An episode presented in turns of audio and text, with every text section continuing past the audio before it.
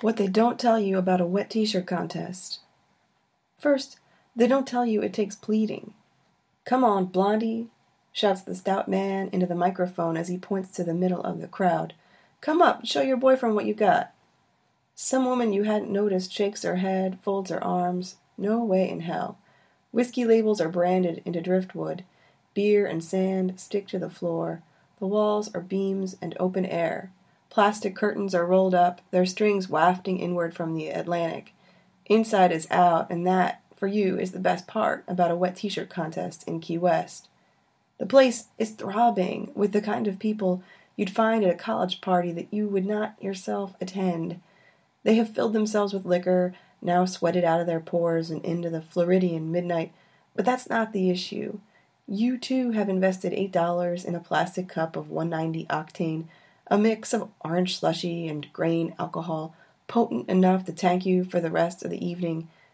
The issue, they, the eighty or so, standing before the stage, awaiting the show, are all extroversion and impulse, riding waves of euphoria, squealing and shouting shit that your women's studies professor has you mentally critiquing. "Bring on the bitches," says a skinny blonde, and because she's hating on her fellow woman, you then think, bitch. The irony throws you into reverse. Rethink, rehash, what just happened there? But this is not a scene for the pensive. That's one thing they don't even have to tell you about a wet t-shirt contest. Your friends know better than to overthink. Fifteen minutes ago, the two of them disappeared, hand in hand behind the stage. They are two of only four contestants who said yes and will now vie for the prize money and free tequila. But women don't really do this for the cash or the booze. "Let's do it," said your wild, dark-haired friend. We'll call her Deb. "I'll do it if you do it," said your friend who loves to follow in Deb's footsteps. The other friend is blonde. We'll call her Alexa. These are good women. People back at college also say that these women know how to have a good time. People would not say this about you. People have said you think too much. Your women's studies professor had small breasts and no waist. Her torso was a tree trunk.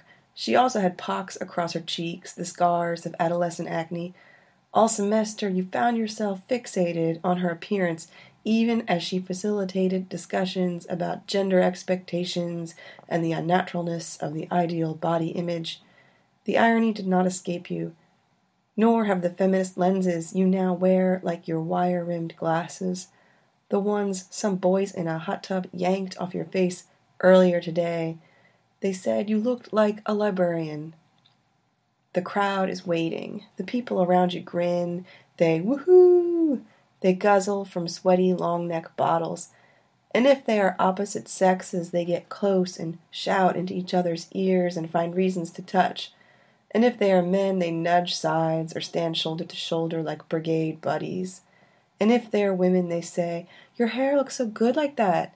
But the glints in at least some of their mascara eyes say, "There is a thorn in me somewhere, a claw caught in the skin of me, a flaw, an itch, a sore, and I swear to God, if I can, I will find a way to remove it and put it somehow in you." Shit. Drinking has made you hanker for a circle of ten people and a guitar and some bongos and a coffee-table book of Rene Magritte. See, the dove is there, but not there. You are still trying to wear the artist persona you hope will someday become your skin. Why would La Artiste go on spring break to Key West to feign herself in Ernestina Hemingway? But you forwent the seven dollars admission fee to Hemingway's house in favor of another one ninety octane. Woohoo! Spring break! You want to prove you can hack it here.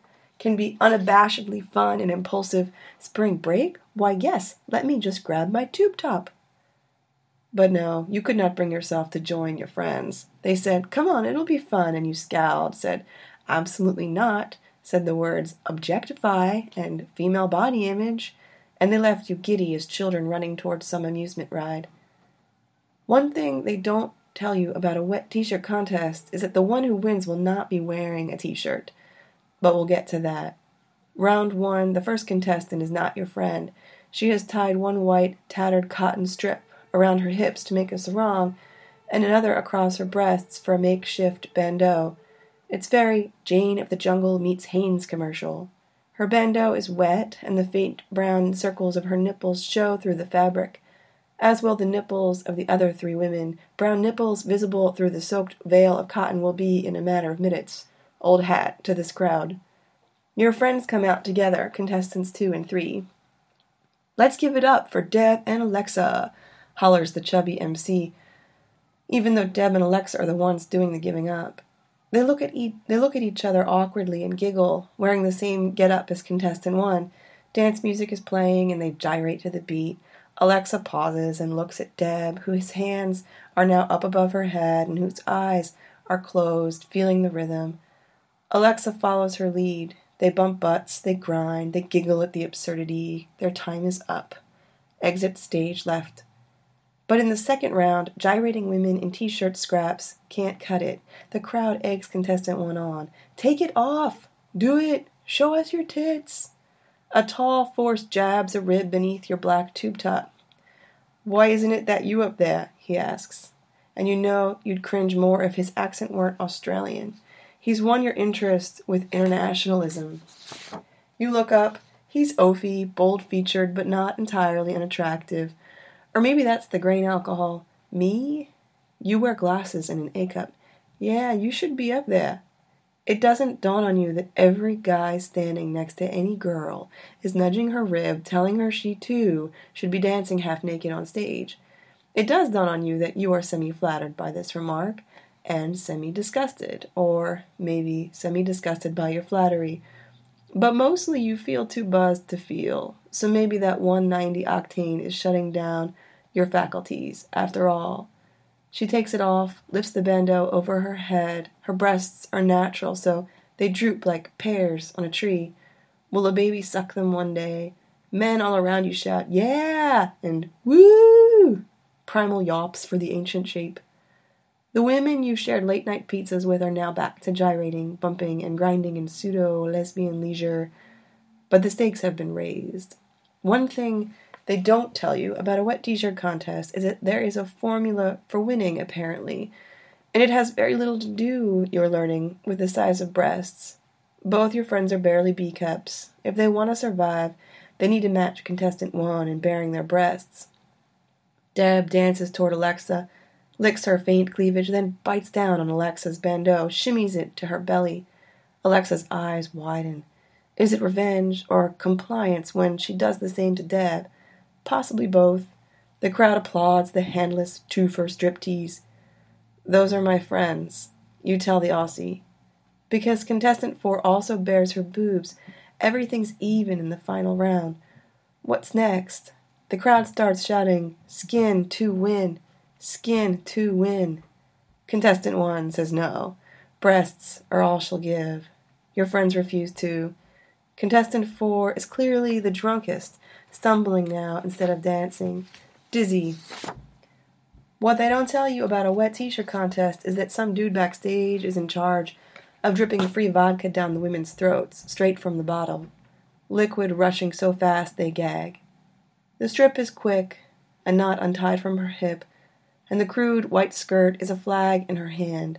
Surrender, she's bare. The starkness, the body coarse and unsexed, it's shocking.